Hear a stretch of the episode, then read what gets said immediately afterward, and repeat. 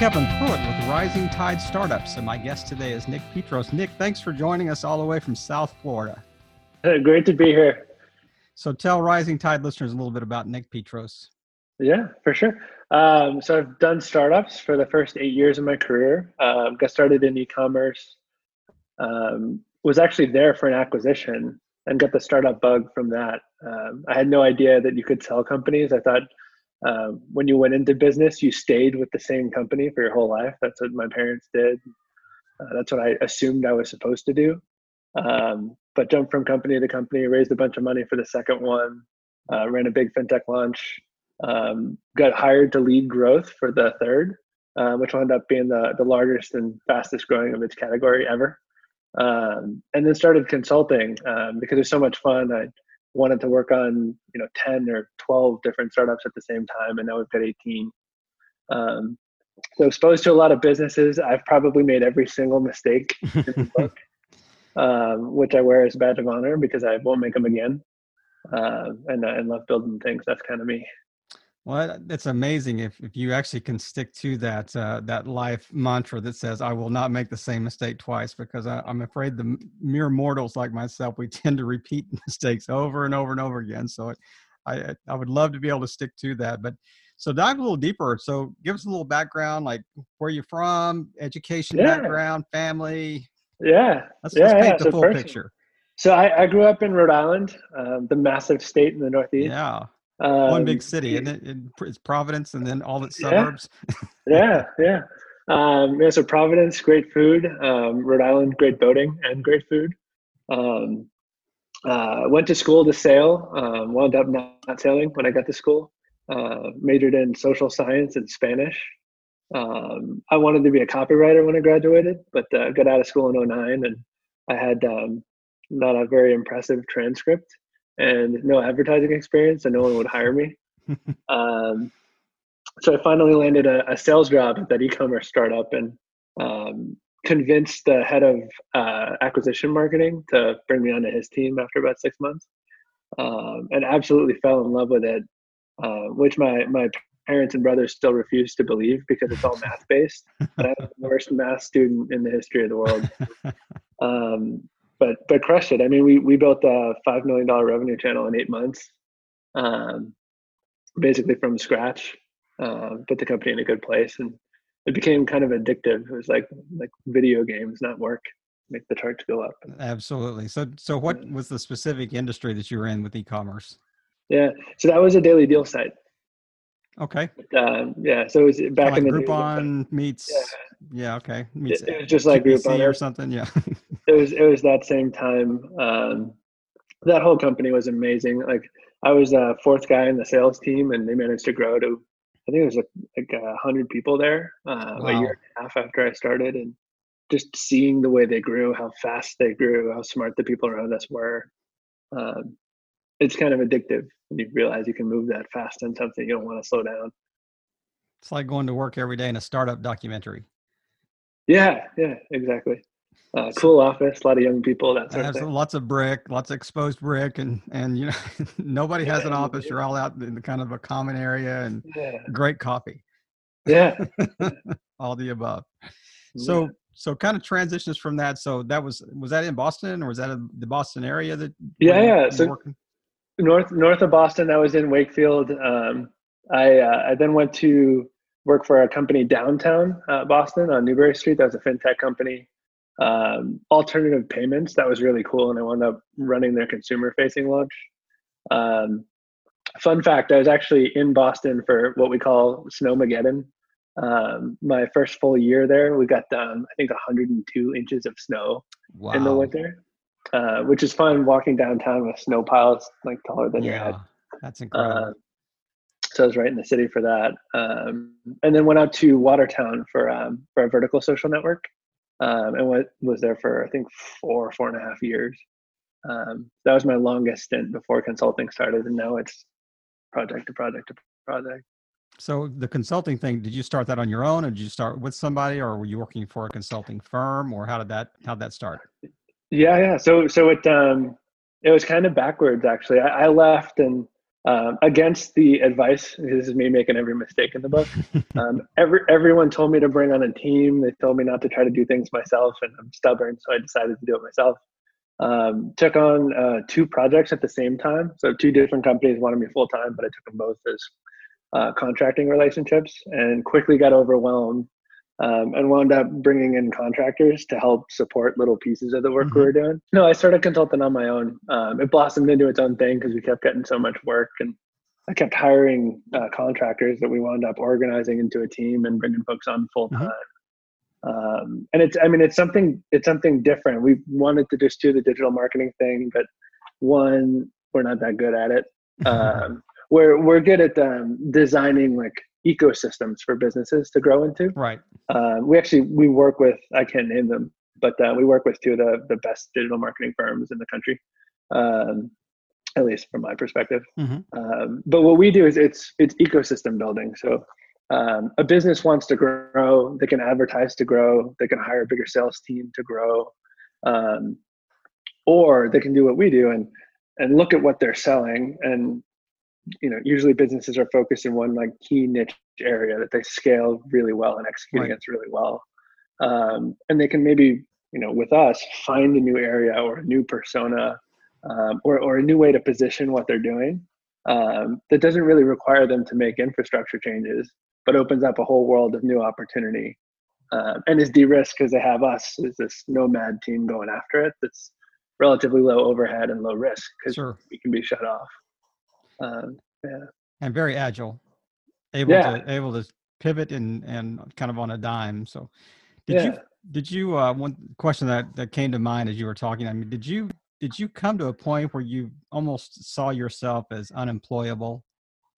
You know, you thought uh, I'm, I'm going to have to kind of do this on my own because I I'm or I'll have a tendency to change jobs every 12 to 18 months or something like that.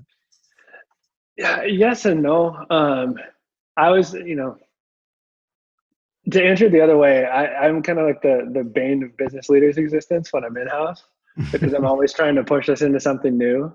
Uh, and I'm very passionate about the things that I think are right. That's probably yep. why I make so many mistakes. I really want to try, and I want to try now. Um, but I was always the guy saying, "Hey, like this is working. Here's our feedback. Let's iterate the whole business to address that feedback." Mm. And that's where the consulting firm came from because sure there's um yeah, this is this story this is from home back in rhode island. Um family related we had uh we had this irish terrier growing up um and he was obsessive compulsive. Uh, we had this this big backyard with stone walls going around the yard and um his name was sparky um and he used to like every time he'd see something in the yard he'd flip out like a normal dog except he was obsessive compulsive. Um so there was a gap like a like a farm gap in the wall to the right, and he had to run through that gap before he'd go investigate whatever he saw in the yard. Uh, and there'd literally be times where you know he'd flip out, we'd open the door, and there'd be like a deer or a cat or something in the middle of the yard, and he'd run screaming by the cat, looking at it, straight to the gap in the wall, and then he'd be able to circle around and check out the cat. Uh, and I think honestly, I think that's the way um, a lot of businesses operate. They have their niche, and they crush it and their sales team's predictable and their quarterly goals are hit. So they don't step outside of that because if they do things get uncertain and there's risk. Um, and that's where what we're doing can be super valuable because because we're nutty and we don't have to go to the wall. We can right. we can venture right into the middle of it and see what happens and I mean, you're not bringing baggage into the equation. I mean, it's, it's like you know, you can you're you're seeing it from a fresh set of eyes, a fresh perspective. Yeah. You know that they that it's hard for them to get out of their own way sometimes because of yeah, you know, their history and and like I said, baggage. But so if you and I are jumping on an elevator, we're going to go up ten stories in the next. Say we got 30 seconds to get there. Give me your elevator pitch on your services. Yeah, yeah. So we're a de-risked way uh, to increase sales uh, and drive more revenue for your business um, by opening up either new market categories or sales channels into new personas for your business. That's uh, that's our light speed pitch for 10 stories. So how what's the de-risk part of it? Well, we're not um, we're not headcount. Um, we're not making you marry us for you know seven months, eight months. Um, projects start at three. Uh, we can usually demonstrate some kind of traction inside of that window. Um, and the way that the team is structured, I mean, there's there's 42 hands we can put to work. Mm-hmm. Um, and we operate as an agile team, kind of like a software development team.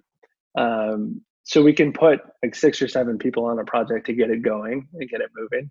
Um, and then once it's stable, pare down to maintain and, and operate and scale, uh, which just makes us like real cheap, real efficient, um, low risk because if we're not working, you can shut us off, um, and high opportunity because you know you don't know what's out there until you try it, right? It's kind of like consulting sprint meets hackathon weekend. Yeah, yeah, exactly, exactly.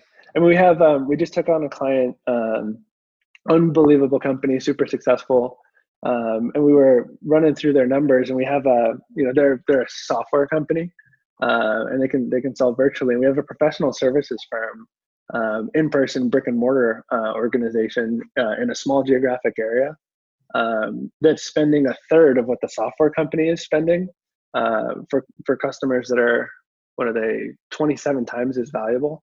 Wow. Um, so we're talking tens of thousands of dollars per customer for the the brick and mortar versus the software company. Mm-hmm. um, and I, I think it's just because same old same old. Like they started 10 years ago. They had a niche. They yep. stuck with that. And today everyone's doing what they're doing.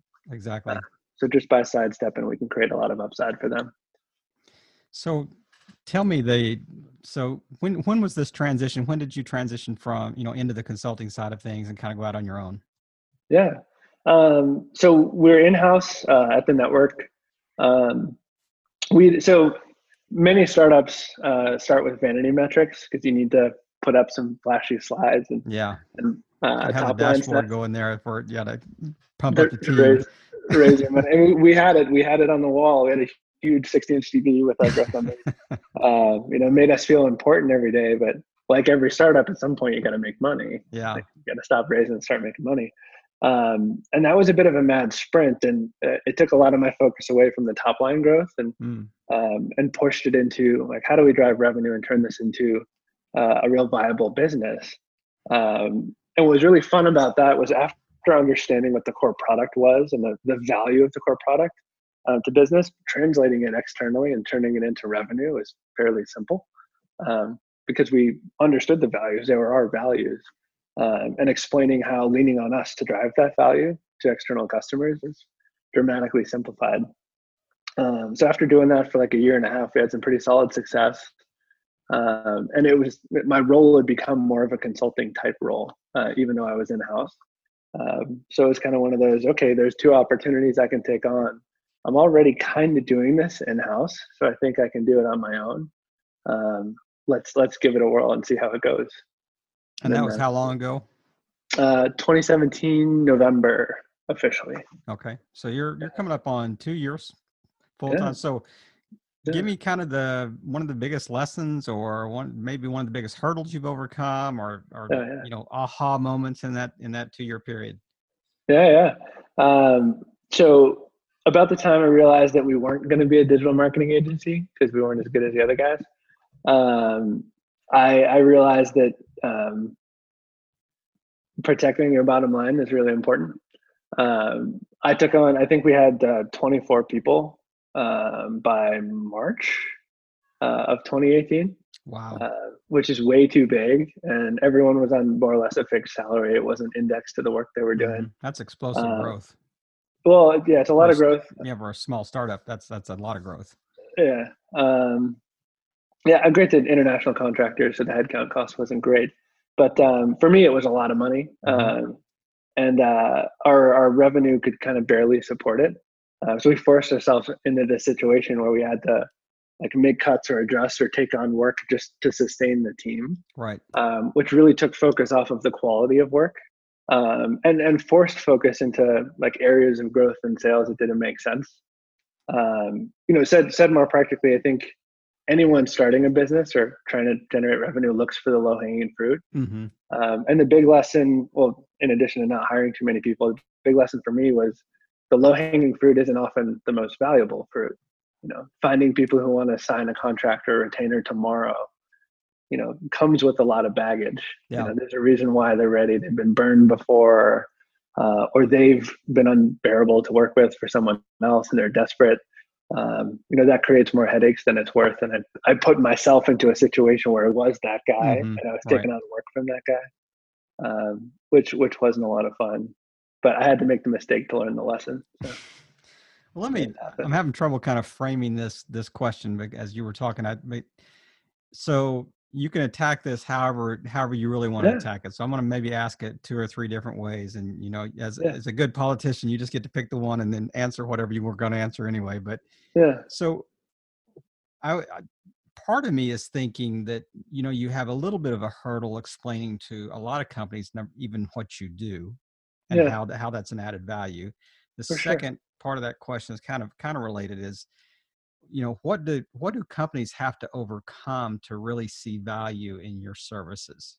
What do, i mean what do they have to mentally overcome or or you know historic baggage or what do they have to kind of let go of that that you know to move them into the 21st century and say hey you know you got to understand this. So yeah. kind of understand the background or the, the framework of the question there. Yeah. Yeah i think i generally understand. Um so so to reframe to make sure we're on the same page um, for for a business to break out of what they're doing uh, and dig in with us or understand the opportunity of digging in with us um, what does the ecosystem need to be for right. them? Is that kind of what you're looking for? Right yeah, yeah. so i think um, their understanding you know just just what what frame of mind do they have to bring to the table i guess. Yeah yeah. So the the good ones i think and we're getting a lot of these lately are businesses that have been in business for a while. Mm-hmm. um, i think our most recent clients are seven eight years in business. Mm-hmm um, they're doing like eight to ten uh, million a year in sale, um, but their curve has been like this. Yeah, you know? they're spending a lot of money, but it's profitable, so they keep doing it. Their sales right. team's working, so they keep doing it. Um, meanwhile, they're seeing all these teeny startups that start at two million and go to fifteen, and they're like, "What are they doing? How do we get involved in this? Like, we have the cash flow. What's the right bet to make?" Um, and I think for us, um, part of the reason why our, our pitch is so all over the place um, is because we come into the conversation to solve the problem. So our pitch is never really about what we do or what we can do.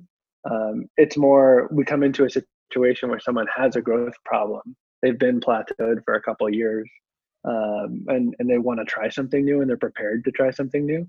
Um, so our job in, in that first conversation isn't to sell ourselves it's to convince them that there's a viable path for growth. Mm-hmm. um, and it's worth spending a couple months to figure out if that makes sense. Is it easier to do that because you have kind of a track record? You can say maybe point to someone else in a similar industry that you've helped or in a similar state that they that they find themselves in? I mean is that an easier kind sell? of. Kind of.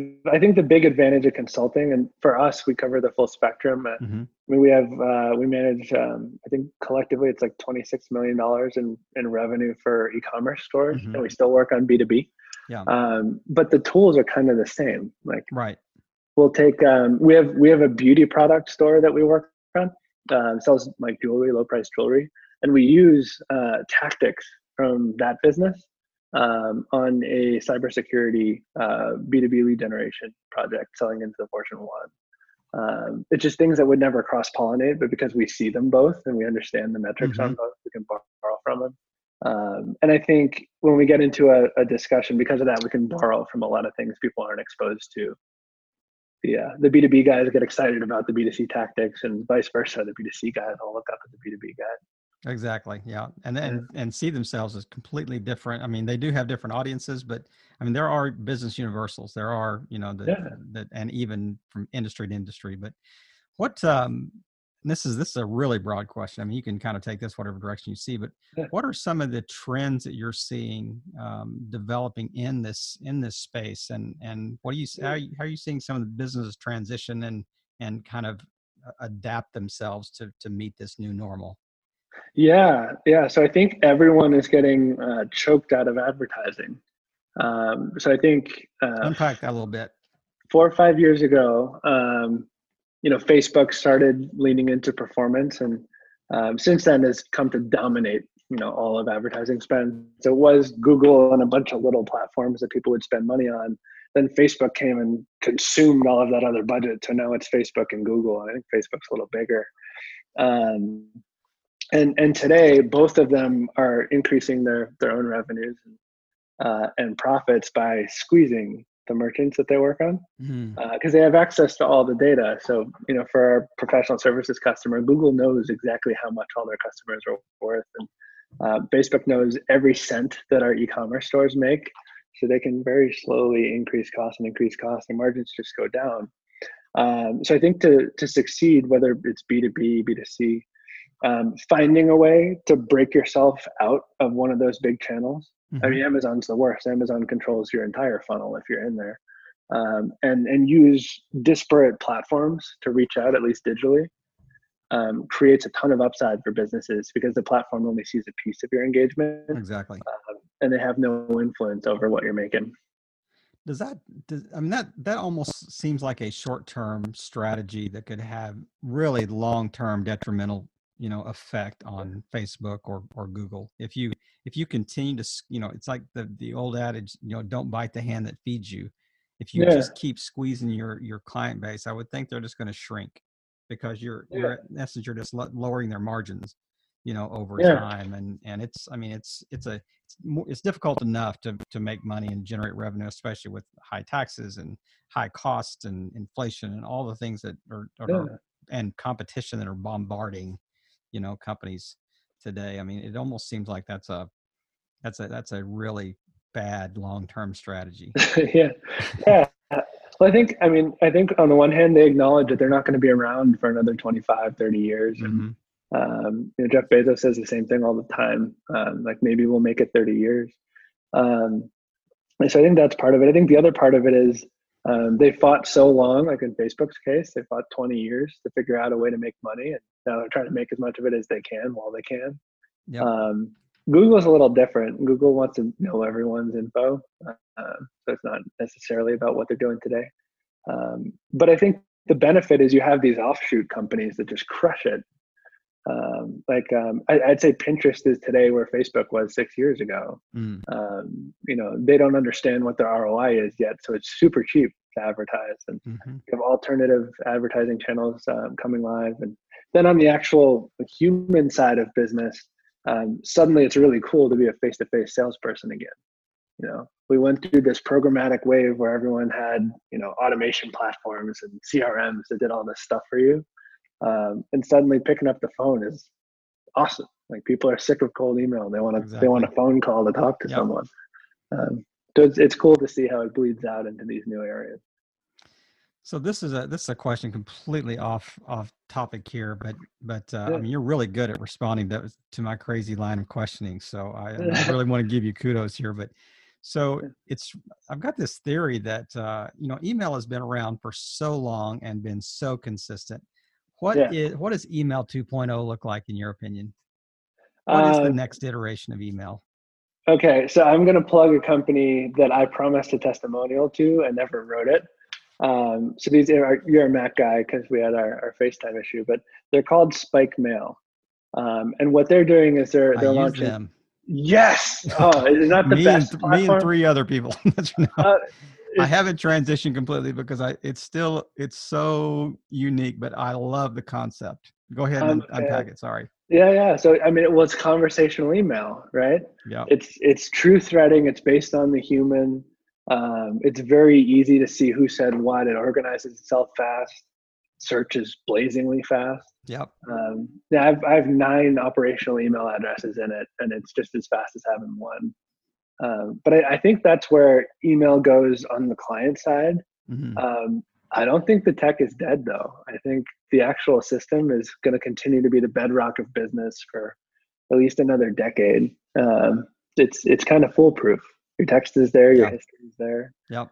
Um, it's going to be tough to disrupt that one. Text won't replace it. Yeah, and that's that really is is kind of text message or you know messaging meets email in yeah. in the you know that new platform you talked about. But uh, yeah, yeah I, am just interested to, to hear kind of what the what your thoughts are on the you know the the next iteration because it really has been consistent for what 25 years. I mean, yeah. almost 30. I mean, but it, really works. I mean, it platform. It's a utility. I think Facebook is a utility too. There'll always be a Facebook. It won't be the advertising platform it is today, but um, you know, I don't think we'll ever stop using that as the way to see what our friends are doing. Be careful. Um, I mean, there are a lot of people banked on MySpace. yeah. they were never they were never utility. Like my grandparents MySpace. Um, but I'll tell you, you know, you want to talk about disruption. We're we're actually working on this project Um, it's not fully public. It will be in like a month or two. Um, but these guys figured out a way to totally disrupt the digital commerce ecosystem. Mm-hmm. Um, and there's a couple companies in the space. This one's by far the furthest along. Um, but they're going to change the way, uh, like the foundation of the internet works in a commerce sense. Uh, meaning, like you will no longer have to navigate to buy things. When you decide to buy something, you'll be able to buy it right away.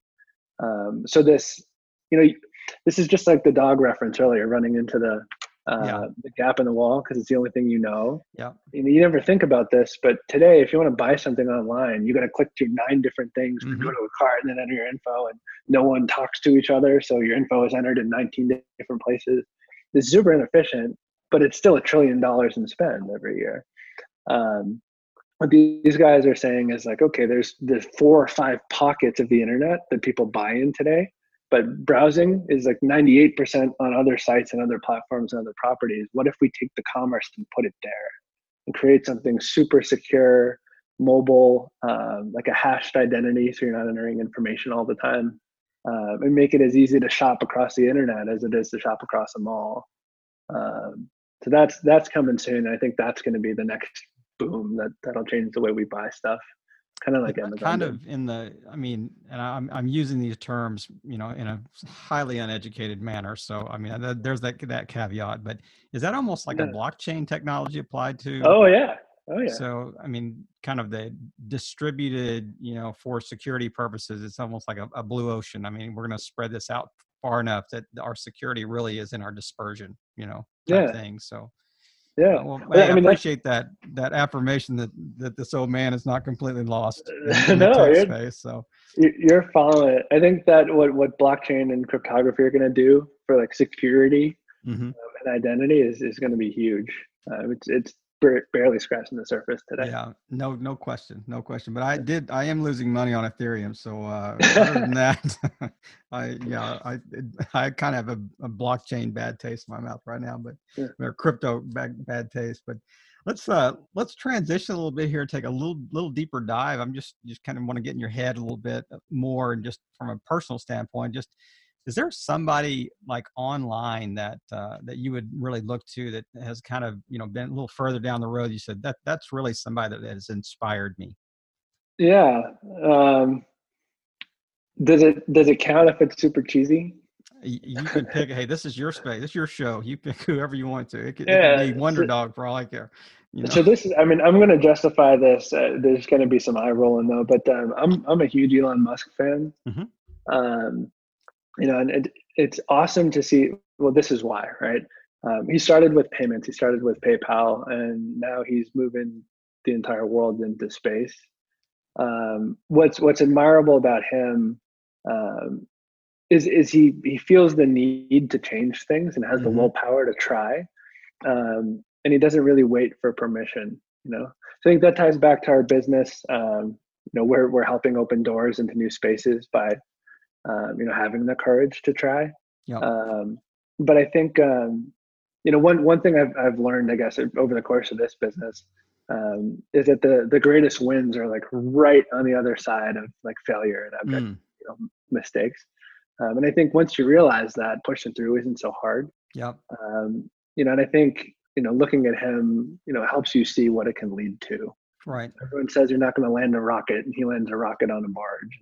Yeah. Uh, you know makes electric car company that is consumable and everywhere like he's doing these things because he's charging through and um, you know what i want to give up because there's really like small obstacles in the grand scheme of things in front of me it's easy to say all right he didn't quit i gotta keep going I mean, what's he doing now with the kind of the low orbit internet technology? yeah. we're going to have you know high speed internet globally, you know, because yeah. I want to send up twenty thousand satellites or whatever. So you know, in kind of low orbit. It. But yeah it's a it's what is the the adage that says you know it's it's not how many times you fail it's it's how many times you get up and and try yeah. again or something like that and and he does have you know he really has that resolute um, you know that dogged mentality that just says uh, you know I, am going to try. We're going to continue to do this continue to try. So yeah i i uh, no apologies no no caveats on him. I i think that uh, a lot of people could see. I mean, sure, he's done dumb things and failed and will continue to, but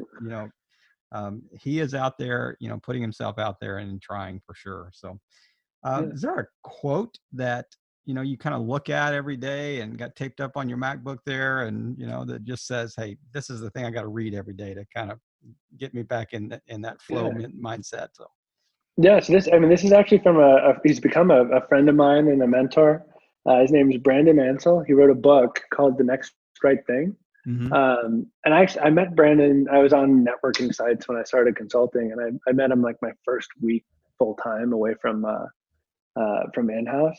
And, um, that's, I mean, that's what we talked about. We spent a half an hour talking about how growing businesses isn't about getting it all right or having your plan bulletproof or um, even finding the right people. It's about optimizing your time. Um, and I think that's what his book about is about. Like always, you know, focusing on the next right thing. Um, I, I mean, this is where the, the dog analogy is perfect. It's it's easy to bury yourself in things or bury yourself in work and you know put your head down and ignore something that you really should be dealing with. Um, but if you make a point like every day to start with like what's the most valuable thing for me to do now mm-hmm um, like what do we need it's amazing how efficient your time can be used uh, you know you can grow things real fast that way. Sure. Is that kind of the idea to eat the frog? You know have, you, have you heard that, it's a it's a and I, I, don't I, I cannot remember who said that but you know it's it is taking the most important task of the day. It's it's you know you the first thing you do is you eat that frog that, that, is in front of you that that is you know the thing that most distasteful the most oh, difficult uh, yeah. thing you want to put off to the end of the day or keep hitting snooze on the calendar so it goes to tomorrow type thing but you eat the frog but it really is it's kind of like the the one thing you know the book talks about i mean what is that one thing or that you know the the most important tasks kind of you know charles duhigg's getting things done i mean what are the most important things you can do that, that have the highest roi you know yeah. that that uh, are really aiming at the revenue side of things so um, are you are, are you following the um, the Jordan Peterson drama in uh, in Canada? Um, be more specific because I mean he, there's a lot of things that could fall in that category because I mean he's been pretty prominent for you know the last 18 months or so. Yeah, yeah. Well, I mean just just recently, like I think um, you know with I mean just just recently in general, he's he's in the press all the time. He's uh, espousing his like believe in self thing. But I honestly I didn't know who the guy was. I, I saw memes about him until literally this morning. Mm-hmm. Uh, but uh, I, I, saw the video um, from one of his class lectures where he's talking to the students about um, time and efficiency in particular. Um, and he he breaks down for someone like how many hours they spend per day on YouTube and what that could mean for them financially if they put it into something productive. Um, you know, and I try to I try to think about that with um with the business. Like I could spend a ton of time working on one campaign for one project, or I could spend time meeting five new people. Exactly. You know, yep. What's going to produce more? Right. And those are things you just you kind of learn over time. You kind of refine your processes, and you know as as you get in there. So this is uh we're, we're kind of you know winding down here but I, we're we're aiming at the the part of the the interview that i really liked it because i just get to sit back and kind of listen but it it's an area of, of the of the chat that we call the Rising Tide Micro Course, and this is a chance where you know you're the professor. You're Jordan Peterson right now, so oh no, oh, no. take the, take the next few minutes and and uh, you know just just touch on two or three you know really key points on on something that is in kind of your area of expertise, but that you think would be really helpful for somebody kind of in the startup space. So yeah, yeah, yeah. You got the you got the uh, mic. Sure. So I'm I'm looking at my notes here because I had a couple things that I wanted to share. So so um, embracing the unconventional is um, is huge. I think um, we we make a lot of hay, and it's it's nothing brilliant. It's just the fact that someone wouldn't think to try something outside of their box. Mm-hmm. Um, you know, people people respond to human things. I'll start with an example. Um, we were trying to drive user adoption for a network um, with with an audience that did is literally trained not to join networks. Like their their job is not to expose their information, which seems like an impossible thing. Um, you know, so we spent six months trying to get the messaging right, like the language right, and explaining this is what we are. Here's how valuable we are. Here's why you want to be a part of this. Here are our benefits. Um, and one day, uh, frustrated on a Saturday, I put a, a, picture of a really obese guy holding five pizzas live, um, and we had fifty thousand people sign up over the next two weeks um, and it's just why would that work? But there was something relatable about that image that totally changed the game for us. Mm. Um, we had another one. Um, so with with the consulting company, we launched this uh, this fitness business, and um, th- it's a huge category, massive business category, uh B two B and B two C side. And mm-hmm. uh, we thought it was going to be all about self help and self improvement and empowerment and and motivation and um, vegetables are what made the, the company go crazy. For some reason, when people saw food, they wanted to be a part of this business. Um, you know, those are just visual examples, but um, the the underlying theme is um, what's going to work for you isn't something you can engineer with a lot of thought. Um, you need data, you need to test, and the broader you test, like the more you're exposed to, and the greater your chances are uh, of finding something truly different. Um, because today, you know, everyone can make noise. You can spend five bucks online and reach tens of thousands of people if you want to. Um, so everyone has the same reach you do. Your ability to drive business and uh, create opportunity to grow and uh, and sell more um, lies in your ability to connect on a different level and create an opportunity to transact. Um, so that's that's the advice. Try something new and different. Um, try it a lot. Uh, you'll be surprised what you find. And what a what a great concise uh, micro course and and let me let me do a rough, kind of a rough rehash i mean as as on as i was listening to you i mean it was you know test test often test broadly yeah. hear what your clients are saying and and be able to respond based on the, those it's it's it's more than a b testing it really is just kind of data driven you know yeah. strategy at the end of the day was that is that a good synopsis of what you were you were getting at yeah, no, it's it's a great synopsis. I uh, I cringe at data driven because everyone says they are and no one really is. Uh, but uh, but yeah, definitely uh, measure everything you can. Uh, really react to it and uh, and feed the machine. You'll be surprised what it'll show you. Well, that that is uh that is an amazing because it, it is so applicable to to virtually anything. I mean, is as long as you can get good metrics, as long as you can get good, you know, data that, that would that would support, you know, what you've tried and you're monitoring that data, you know, that that is it's almost foolproof because I mean, we can go on gut instinct and we can go on guesswork and we can go on every other, you know, every other measuring, you know, I guess variable out there, but you know, data is kind of impersonal. I mean, it's it, it, it has no stake in the game. It's just it's just responding to the question that you've asked. So um, yeah. I, I, really love that, and and just like like I said, it, it is so applicable to virtually anybody at any stage as they're listening. That's the quote of the podcast. Data has no stake in the game. That's that's real. that that should be the the point of advice. That's that's a good one. Uh, you, are free to use that and copyright. You, you can make T-shirts for your team tomorrow. That's right. I have, yeah, I have no stake in that game either. That's exactly yeah. right. That is not copyrighted. So, and as we wrap up today, is there is there anything that we haven't touched on that that uh, you would love to love to uh, to tell our audience or just just share with us or? Yeah, yeah. No, I mean this this has been a ton of fun uh, talking to you. We covered a lot. Yeah, um, a lot more than I expected to. I think um, I, I love digging into new ideas. Um, we're we're in growth mode again. We just hired a bunch of people, um, so looking for more ideas. If if anyone wants to chat, um, have a conversation, or see under the hood how we operate, uh, connect with me. It's just Nick N I C K at pinchforth.com. Um, fire away. We'll be here.